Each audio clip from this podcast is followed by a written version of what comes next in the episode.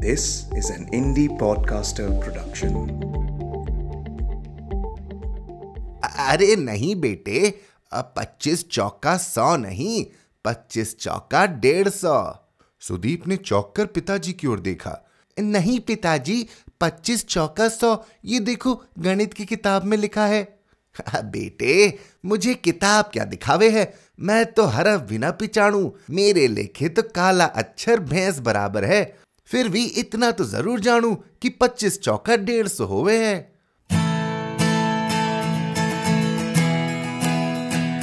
आप सुन रहे हैं कहानी जानी अनजानी पीयूष अग्रवाल के साथ। चलिए आज की कहानी का सफर शुरू करते हैं।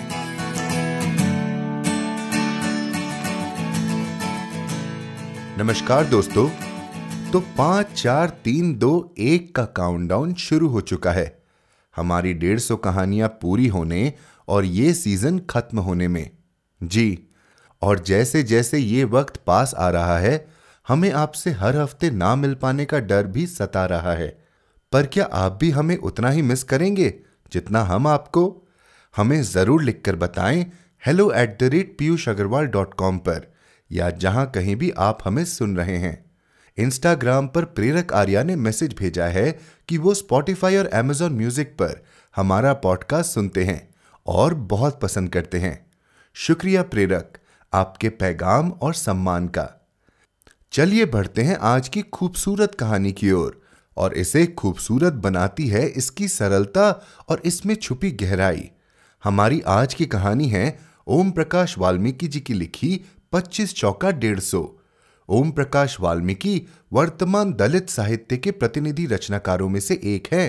हिंदी में दलित साहित्य के विकास में ओम प्रकाश वाल्मीकि की महत्वपूर्ण भूमिका रही है।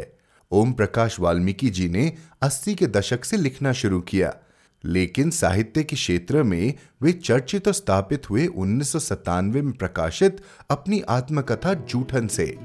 इनके बारे में और जानकारी के लिए हमारी website Piyush Agarwal dot com पर जाएं। क्या सच में पच्चीस चौका डेढ़ सौ होते हैं? चलिए जानते हैं ऐसा कैसे हुआ आज की कहानी में। पच्चीस चौका डेढ़ सौ, ओम प्रकाश वाल्मीकि।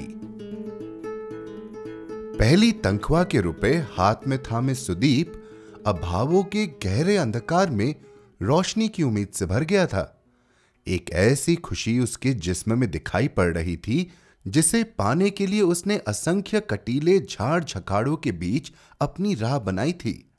हथेली में भींचे रुपयों की गर्मी उसके रग रग में उतर गई थी।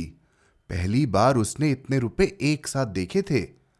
वह वर्तमान में जीना चाहता था, लेकिन भूतकाल उसका पीछा नहीं छोड़ रहा था। हर पल उसके भीतर वर्तमान और भूत की रस्साकसी चलती रहती थी। अभावों ने कदम कदम पर उसे छला था, फिर भी उसने स्वयं को किसी तरह बचा कर रखा था। इसलिए यह मामूली नौकरी भी उसके लिए बड़ी अहमियत रखती थी।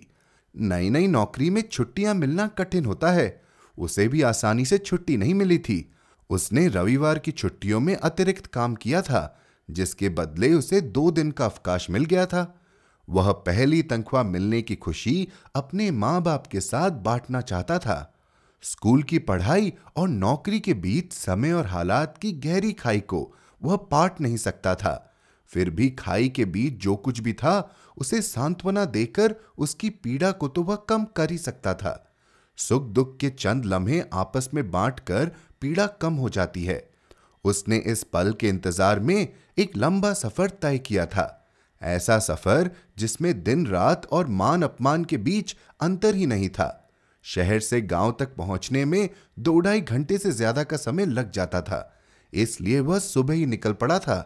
बस अड्डे पर आते ही उसे बस मिल गई थी। बस में काफी भीड़ थी। बड़ी मुश्किल से उसे बैठने की जगह मिल पाई थी। कंडक्टर किसी यात्री पर बिगड़ रहा था। ए, इस सामान को उठाओ, छत पर रखो, आने जाने का रास्ता बंद ही कर दिया है। किसका है ये सामान? कंडक्टर ने ऊंचे और कर्कश स्वर में पूछा। एक दुबला पतला सा ग्रामीण धीरे स्वर में बोला, जी मेरा है। कंडक्टर ने ग्रामीण के वजूद को तौलते हुए आवाज सख्त करके लगभग दहाड़ते हुए कहा, तेरा है तो इसे अपने पास रख, यहां रास्ते में अड़ा दिया है, उठा इसे। ग्रामीण ने गिड़गिड़ा कर अजीब सी आवाज में कहा, साहब नजदीक ही उतरना है। सुदीप जब भी किसी को गिड़गिड़ाते देखता है तो उसे अपने पिताजी की छवि याद आने लगती है। ऐसे में उसका पोर पोर चटकने लगता है, जैसे कोई धीरे धीरे उसके जिस्म पर आरी चला रहा हो। उसने कंडक्टर की ओर देखा। कंडक्टर का तोंदियल शरीर कपड़े फाड़ कर बाहर आने को छटपटा रहा था। बनाले सुअर की तरह उसके चेहरे पर पान से रंगे दांत उसकी भव्यता में इजाफा कर रहे थे। सुदीप को लगा जंगली सुअर बस की भीड़ में घुस आया है। उसने सहम कर सहयात्री की ओर देखा, जो निरपेक्ष भाव से अपने ख्यालों में गुम था। सुदीप ने ग्रामीण पर नजर डाली, जो अभी तक दयनीयता से उभर नहीं पाया था। उसके भीतर पिताजी की छवि आकार लेने लगी। वह दिन स्मृति में दस्तक देने लगा, जब पिताजी उसे लेकर स्कूल में दाखिल कराने ले गए थे। उनकी बस्ती के बच्चे स्कूल नहीं जाते थे। पता नहीं पिताजी के मन में यह विचार कैसे आया कि उसे स्कूल में भर्ती कराया जाए, जबकि पूरी बस्ती में पढ़ाई लिखाई की ओर किसी का ध्यान नहीं था। पिताजी लंबे लंबे डग भरकर चल रहे थे। उसे उनके साथ चलने में दौड़ना पड़ता था। उसने मैली सी एक बदरंग कमीज और पट्टेदार निक्करनुमा कच्छा पहन रखा था, जिसे थोड़ी थोड़ी देर बाद ऊपर खींचना पड़ता था। स्कूल के बरामदे में पहुंचकर पिताजी पल भर के लिए ठिठके, फिर धीरे धीरे चलकर इस कमरे से उस कमरे में झांकने लगे। हर एक कमरे में अंधेरा था, जिसमें बच्चे पढ़ रहे थे। मास्टर कुर्सियों पर उकड़ू बैठे बीड़ी पी रहे थे या ऊँग रहे थे। पिताजी फूल सिंह मास्टर को ढूंढ रहे थे। दो तीन कमरों में झांकने के बाद एक छोटे से कमरे की ओर मुड़े। फूल सिंह मास्टर अकेले बैठे बीड़ी पी रहे थे। उन्हें दरवाजे पर देखकर फूल सिंह मास्टर खुद ही बाहर आ गए थे। पिताजी ने मास्टर जी को देखते ही दयनीय स्वर में गिड़गिड़ा कर कहा, मास्टर जी, इस जातक बच्चे को अपनी शरण में ले लो। दो अक्षर पढ़ लेगा तो थारी दयाते यो भी आदमी बन जागा, मारी जिंदगी भी कुछ सुधर जागी। सुदीप पिताजी की उस मुद्रा को भूल नहीं पाया। वे हाथ जोड़कर झुके खड़े थे। फूल सिंह मास्टर ने बीड़ी का टोटा अंगूठे के इशारे से दूर उछाला और पिताजी को लेकर हेडमास्टर के कमरे में चले गए। सुदीप का दाखिला हो गया था। पिताजी खुश थे। उनकी खुशी में भी वही गिड़गिड़ाहट झलक रही थी। वे झुक झुक कर मास्टर फूल सिंह को सलाम कर रहे थे। बस हिचकोले खा खा कर रेंग रही थी। आसपास के यात्रियों ने बीड़ी सिगरेट का धुआं ऐसे उगलना शुरू कर दिया था, जैसे सभी अपनी अपनी दुख चिंताओं को धुएं के बादलों में विलीन कर देंगे। उसने अपने पास की खिड़की का शीशा सरकाया। ताजा हवा की हल्की हल्की सरसराहट भीतर घुस आई। उसकी स्मृति में स्कूल के दिन एक के बाद एक लौट कर आने लगे। दूसरी कक्षा तक आते जाते वह अच्छे विद्यार्थियों में गिना जाने लगा था। तमाम सामाजिक दबावों और भेदभावों के बावजूद वह पूरी लगन से स्कूल जाता रहा। सभी विषयों में वह ठीक ठाक था। गणित में उसका मन कुछ ज्यादा ही लगता था। मास्टर शिवनारायण मिश्रा ने चौथी कक्षा के बच्चों से पंद्रह तक के पहाड़े याद करने के लिए कहा था, लेकिन सुदीप को चौबीस तक पहाड़े पहले से ही अच्छी तरह याद थे। मास्टर शिवनारायण मिश्रा ने शाबाशी देते हुए पच्चीस का पहाड़ा याद करने के लिए सुदीप को कहा। स्कूल से घर लौटते ही सुदीप ने पच्चीस का पहाड़ा याद करना शुरू कर दिया। वह जोर जोर से ऊंची आवाज में पहाड़ा कंठस्थ करने लगा। पच्चीस एकम पच्चीस, पच्चीस दूनी पचास, पच्चीस तिया पचहत्तर, पच्चीस चौका सौ। पिताजी बाहर से थके हारे लौटे थे। उसे पच्चीस का पहाड़ा रटते देखकर उनके चेहरे पर संतुष्टि भाव तैर गए थे। थकान भूलकर वे सुदीप के पास बैठ गए थे। वैसे तो उन्हें बीस से आगे गिनती भी नहीं आती थी, लेकिन पच्चीस का पहाड़ा उनकी जिंदगी का अहम पड़ाव था, जिसे वे अनेक बार अलग अलग लोगों के बीच दोहरा चुके थे। जब भी उस घटना का जिक्र करते थे, उनके चेहरे पर एक अजीब सा विश्वास चमक उठता था। सुदीप ने पच्चीस का पहाड़ा दोहराया और जैसे ही पच्चीस चौका सौ कहा, अरे नहीं बेटे, पच्चीस चौका सौ नहीं, पच्चीस चौका डेढ़ सौ, उन्होंने पूरे आत्मविश्वास से कहा। सुदीप ने चौंक कर पिताजी की ओर देखा। समझाने के लहजे में बोला, नहीं पिताजी, पच्चीस चौका सौ, ये देखो गणित की किताब में लिखा है। बेटे मुझे किताब क्या दिखावे है, मैं तो हरफ बिना पिचाणू, मेरे लेखे तो काला अक्षर भैंस बराबर है, फिर भी इतना तो जरूर जानू कि पच्चीस चौका डेढ़ सौ होवे है। पिताजी ने सहजता से कहा। किताब में साफ साफ लिखा है पच्चीस चौका सौ, सुदीप ने मासूमियत से कहा। अरे तेरी किताब में गलत भी तो हो सके, नहीं तो क्या चौधरी झूठ बोलेंगे। तेरी किताब से कई थड्डे बड़े आदमी हैं चौधरी जी, उनके धोरे तो ये मोटी मोटी किताबें हैं। वह जो तेरा हेडमास्टर है वह भी पाँव छुए है चौधरी जी के। पढ़ेर भला वो गलत बताएंगे, मास्टर से कहना सही सही पढ़ाया करे। पिताजी ने उखड़ते हुए कहा। पिताजी किताब में गलत थोड़े लिखा है, सुदीप रुआसा हो गया। तू अभी बच्चा है, तू क्या जाने दुनियादारी, दस साल पहले की बात है, तेरे होने से पहले तेरी महातारी बीमार पड़ गई थी, बचने की उम्मीद ना थी, शहर के बड़े डॉक्टर से इलाज करवाया था, सारा खर्च चौधरी ने ही तो दिया था, पूरा सौ का पत्ता, ये लंबा नीले रंग का नोट था, डाकघर की फीस दवाइयाँ सब मिलाकर सौ रुपये बने थे। जब तेरी माँ ठीक ठाक होके चालन फिरन लागी तो मैं चार महीने बाद चौधरी जी के हवेली में गया। दुआ सलाम के बाद मैंने चौधरी जी से कहा, चौधरी जी मैं गरीब आदमी हूँ, थारी मेहरबानी से मेरी लुगाई की जान बच गई, वह जी गई, वरना मेरे जातक वीरान हो जाते। तुमने सौ रुपये दिए थे, उनका हिसाब बता दो, मैं थोड़ा थोड़ा करके सारा कर्ज चुका दूंगा, एक साथ देने की तो मेरी हिम्मत ना है चौधरी जी। चौधरी जी ने कहा, मन्ने तेरे बुरे वक्त में मदद करी तो इब तू ईमानदारी ते सारा पैसा चुका देना, सौ रुपये पर हर महीने, पच्चीस चौका डेढ़ सौ, तू अपना आदमी है, तेरे से ज्यादा क्या लेना, डेढ़ सौ में से बीस रुपये कम कर दे, बीस रुपये तुझे छोड़ दिए, बचे एक सौ तीस, चार महीने का ब्याज एक सौ तीस अभी दे दे, बाकी रहा मूल जब होवेगा दे देना, महीने के महीने ब्याज देते रहना। इस बता बेटे पच्चीस चौका डेढ़ सौ होते हैं या नहीं। चौधरी भले और ईमानदार आदमी हैं जो उन्होंने बीस रुपये छेल दिए, नहीं तो भला इस जमाने में कोई छोड़े है।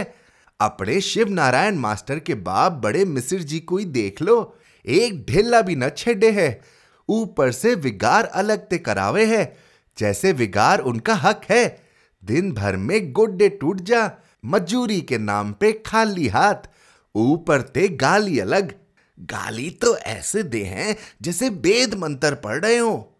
सुदीप ने पच्चीस का पहाड़ा दोहराया। पच्चीस एकम पच्चीस, पच्चीस दूनी पचास, पच्चीस तिया पचहत्तर, पच्चीस चौका डेढ़ सौ। अगले दिन कक्षा में मास्टर शिव नारायण मिश्र ने पच्चीस का पहाड़ा सुनाने के लिए सुदीप को खड़ा कर दिया। सुदीप खड़ा होकर उत्साहपूर्वक पहाड़ा सुनाने लगा। पच्चीस एकम पच्चीस, पच्चीस दूनी पचास, पच्चीस तिया पचहत्तर, पच्चीस चौका डेढ़ सौ। मास्टर शिव नारायण मिश्रा ने उसे टोका। पच्चीस चौका सौ। मास्टर जी के टोकने से सुदीप अचानक चुप हो गया और खामोशी से मास्टर का मुंह देखने लगा। मास्टर शिव नारायण मिश्रा कुर्सी पर पैर रखकर उकड़ू बैठे थे, बीड़ी का सुट्टा मारते हुए बोले, अबे चूड़े के आगे बोलता क्यों नहीं, भूल गया क्या। सुदीप ने फिर पहाड़ा शुरू किया, स्वाभाविक ढंग से पच्चीस चौका डेढ़ सौ कहा। मास्टर शिव नारायण मिश्रा ने डांट कर कहा, अबे कालिए डेढ़ सौ नहीं सौ सौ। सुदीप ने डरते डरते कहा, मां साहब पिताजी कहते हैं पच्चीस चौका डेढ़ सौ होवे है। मास्टर शिव नारायण हत्थे से उखड़ गया, खींचकर एक थप्पड़ उसके गाल पर रसीद किया, आंखें तरेर कर चीखा, अबे तेरा बाप इतना बड़ा विद्वान है तो यहाँ के अपनी माँ बीप आया है। साले तुम लोगों को चाहे कितना भी लिखाओ पढ़ाओ, रहोगे वहीं के वहीं, दिमाग में कूड़ा करकट जो भरा है, पढ़ाई लिखाई के संस्कार तो तुम लोगों में आ ही नहीं सकते। चल बोल ठीक से, पच्चीस चौका सौ। स्कूल में तेरी थोड़ी सी तारीफ क्या होने लगी, पाँव जमीन पर नहीं पड़ते, ऊपर से जबान चलावे है, उलट कर जवाब देता है। सुदीप ने सुबकते हुए पच्चीस चौका सौ कहा और एक सांस में पूरा पहाड़ा सुना दिया। उस दिन की घटना ने उसके दिमाग में उलझन पैदा कर दी। यदि माँ साहब सही कहते हैं तो पिताजी गलत क्यों बता रहे हैं? यदि पिताजी सही हैं तो मास्टर साहब क्यों गलत बता रहे हैं? पिताजी कहते हैं चौधरी बड़े आदमी हैं, झूठ नहीं बोलते। उसके हृदय में बवंडर उठने लगा। नर्म और मासूम बाल मन पर एक खरोच पड़ गई थी जो समय के साथ साथ और गहरा गई थी। किसी ने ठीक ही कहा है, मन में गांठ पड़ जाए तो खोले नहीं खुलती। सोते जागते उठते बैठते पच्चीस चौका डेढ़ सौ उसे परेशान करने लगा। बाल मन की यह खरोच ग्रंथि बन गई थी। जब भी वह पच्चीस की संख्या पढ़ता या लिखता उसे पच्चीस चौका डेढ़ सौ ही याद आता। साथ ही याद आता पिताजी का विश्वास भरा चेहरा और मास्टर शिव नारायण मिश्रा का गाली गलोच करता लाल लाल गुस्सेल चेहरा। सुदीप दोनों चेहरे एक साथ स्मृति में दबाए पच्चीस चौका डेढ़ सौ की अंधेरी दुर्गम गलियों में भटकने लगा। जैसे जैसे बड़ा होने लगा कई सवाल उसके मन को विचलित करने लगे जिनके उत्तर उसके पास नहीं थे। बस अड्डे से थोड़ा पहले एक बड़ा सा गति अवरोधक था जिसके कारण अचानक ब्रेक लगने से बस में बैठे यात्रियों को झटका लगा। कई लोग तो गिरते गिरते बचे। झटका लगने से सुदीप की विचार तंद्रा भी टूट गई। उसने जेब को छूकर देखा, तनख्वाह के रुपए जेब में सही सलामत थे। बस गांव के किनारे रुकी। बस अड्डे के नाम पर दो एक दुकानें पान बीड़ी की। एक पेड़ के तने से टिकी पुरानी सी मेज पर बदरंग आईना रखकर बैठ गांव का ही बदरू नाई, नाई से थोड़ा हटकर दूसरे पेड़ तले बैठा गांव का मोची, एक केले अमरूद वाला। बस यही था बस अड्डा। सुदीप ने बस से नीचे उतरकर आसपास नजरें दौड़ाई। बस अड्डे पर कोई विशेष चहल पहल नहीं थी। इक्का दुक्का लोग इधर उधर बैठे थे। वह सीधा घर की ओर चल पड़ा। गांव के पश्चिमी छोर पर तीस चालीस घरों की बस्ती में उनका घर था। दोपहर होने को आई थी। सूरज काफी ऊपर चढ़ गया था। उसने तेज तेज कदम उठाए। लगभग महीने भर बाद गांव लौटा था। जानी पहचानी चिर परिचित गलियों में उसे अपने बचपन से अब तक बिताए पल गुदगुदाने लगे। इससे पहले उसने कभी ऐसा महसूस नहीं किया था। एक अनजाने से आत्मीय सुख से वह भर गया था। अपना गांव, अपने रास्ते, अपने लोग। उसने मन ही मन मुस्कुराकर कीचड़ भरी नाली को लांघा और बस्ती की ओर मुड़ गया। गांव और बस्ती के बीच एक बड़ा सा जोहड़ था जिसमें जलकुंभी फैली हुई थी। जलकुंभी का नीला फूल उसे बहुत अच्छा लगता था। इक्का दुक्का फूल दिखाई पड़ने लगे थे।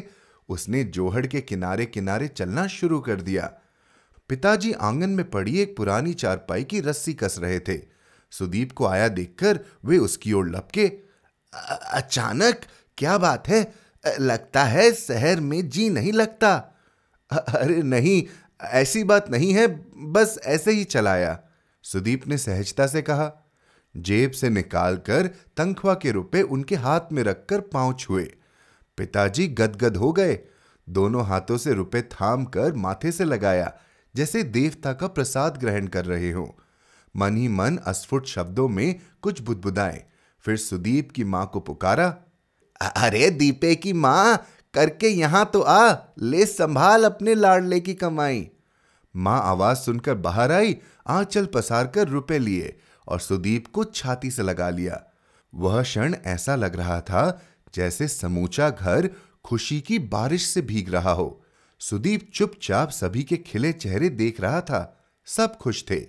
ऊपरी तौर पर तो वह भी मुस्कुरा रहा था, लेकिन उसके भीतर एक खलबली मची थी। वह अशांत। उसने मां से कहा, यहां बैठो मां। हाथ बढ़ाकर आंचल से कुछ रुपए ले लिए। गंभीर स्वर में बोला, पिताजी मुझे आपसे एक बात कहनी है। अरे क्या बात है बेटे, कुछ चाहिए? पिताजी ने जिज्ञासावश पूछा। नहीं पिताजी, कुछ नहीं चाहिए, मैं आपको कुछ बताना चाहता हूं। पिताजी गुमसुम होकर उसकी ओर देखने लगे।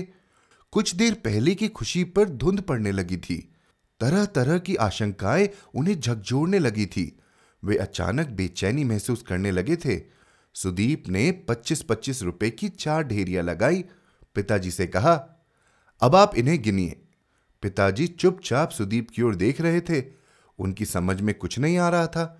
असहाय होकर बोले, अरे बेटे, मुझे तो बीस से आगे गिनना भी ना आता है, तू ही गिन के बता दे।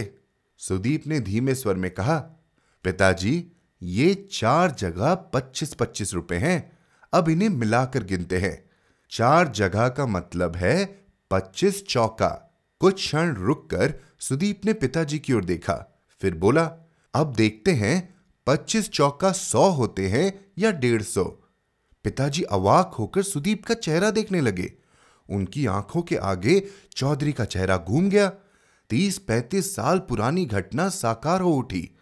यह घटना जिसे वे अब तक न जाने कितनी बार दोहराकर लोगों को सुना चुके थे, आज उसी घटना को नए रूप में लेकर बैठ गया था सुदीप। सुदीप रुपये गिन रहा था बोल बोल कर, सौ पर जाकर रुक गया। बोला, देखो पच्चीस चौका सौ हुए, डेढ़ सौ नहीं। पिताजी ने उसके हाथ से रुपए ऐसे छीने जैसे सुदीप उन्हें मूर्ख बना रहा हो। वे रुपए गिनने का प्रयास करने लगे, लेकिन बीस पर जाकर अटक गए। सुदीप ने उनकी मदद की। सौ होने पर पिताजी की ओर देखा, उन्हें विश्वास ही नहीं हो रहा था। उन्होंने फिर एक से गिनना शुरू कर दिया, बीस पर अटक गए। उलट पलट कर रुपयों को देख रहे थे जैसे उनमें कुछ कम है। सुदीप ने फिर गिनकर दिखाए, पिताजी को यकीन ही नहीं आ रहा था। सुदीप ने हर बार उनकी शंका का समाधान किया, हर प्रकार से। आखिर पिताजी को विश्वास हो गया, सुदीप ठीक कह रहा है, पच्चीस चौका सौ ही होते हैं। झूठ सच सामने था। पिताजी के हृदय में जैसे अतीत चलने लगा था। उनका विश्वास, जिसे पिछले तीस पैंतीस सालों से वे अपने सीने से लगाए चौधरी के गुणगान करते नहीं अघाते थे, आज अचानक कांच की तरह चटक कर उनके रोम रोम में समा गया था। उनकी आंखों में एक अजीब सी वितृष्णा पनप रही थी, जिसे पराजय नहीं कहा जा सकता था, बल्कि विश्वास में छले जाने की गहन पीड़ा ही कहा जाएगा। उन्होंने अपनी मैली चिकट धोती के कोने से आंख की कोर में जमा कीचड़ पोंछा और एक लंबी सांस ली। रुपये सुदीप ने लौटा दिए। उनके चेहरे पर पीड़ा का खंडहर उगाया था, जिसकी दीवारों से ईंट पत्थर सीमेंट भुरभुरा कर गिरने लगे थे। उनके अंतस में एक टीस उठी, जैसे कह रहे हों, कीड़े पड़ेंगे चौधरी, कोई पानी देने वाला नहीं बचेगा।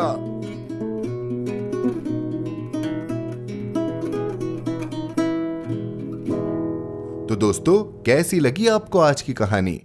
किसी का विश्वास जब टूटता है तो उस दर्द की कोई बराबरी नहीं। आपको क्या लगता है? हमें जरूर लिखकर बताएं hello at the rate Piyush Agarwal dot com पर। आप जहां कहीं भी हमें सुन रहे हैं, सब्सक्राइब बटन पर क्लिक जरूर करें ताकि आप हमारी कोई भी कहानी मिस न कर जाएं। साथ ही एप्पल पॉडकास्ट और स्पॉटिफाई पर हमें रिव्यू और रेटिंग देना न भूलें। मिलते हैं अगले शुक्रवार एक और कहानी के साथ। कहानी जानी अनजानी पॉडकास्ट में अपना योगदान देने के लिए जाएं पीयूष अग्रवाल डॉट कॉम पर और सपोर्ट द शो लिंक पर क्लिक करें। ये पॉडकास्ट आपके ही योगदान का नतीजा है। आज के एपिसोड की प्रोड्यूसर हैं देवांशी बत्रा। आप सुन रहे थे कहानी जानी अनजानी पीयूष अग्रवाल के साथ, जो कि इंडी पॉडकास्टर की एक पेशकश है। तो हम आपसे मिलते रहेंगे हर शुक्रवार। तब तक के लिए अपना ध्यान रखिए, स्वस्थ रहिए और मुस्कुराते रहिए।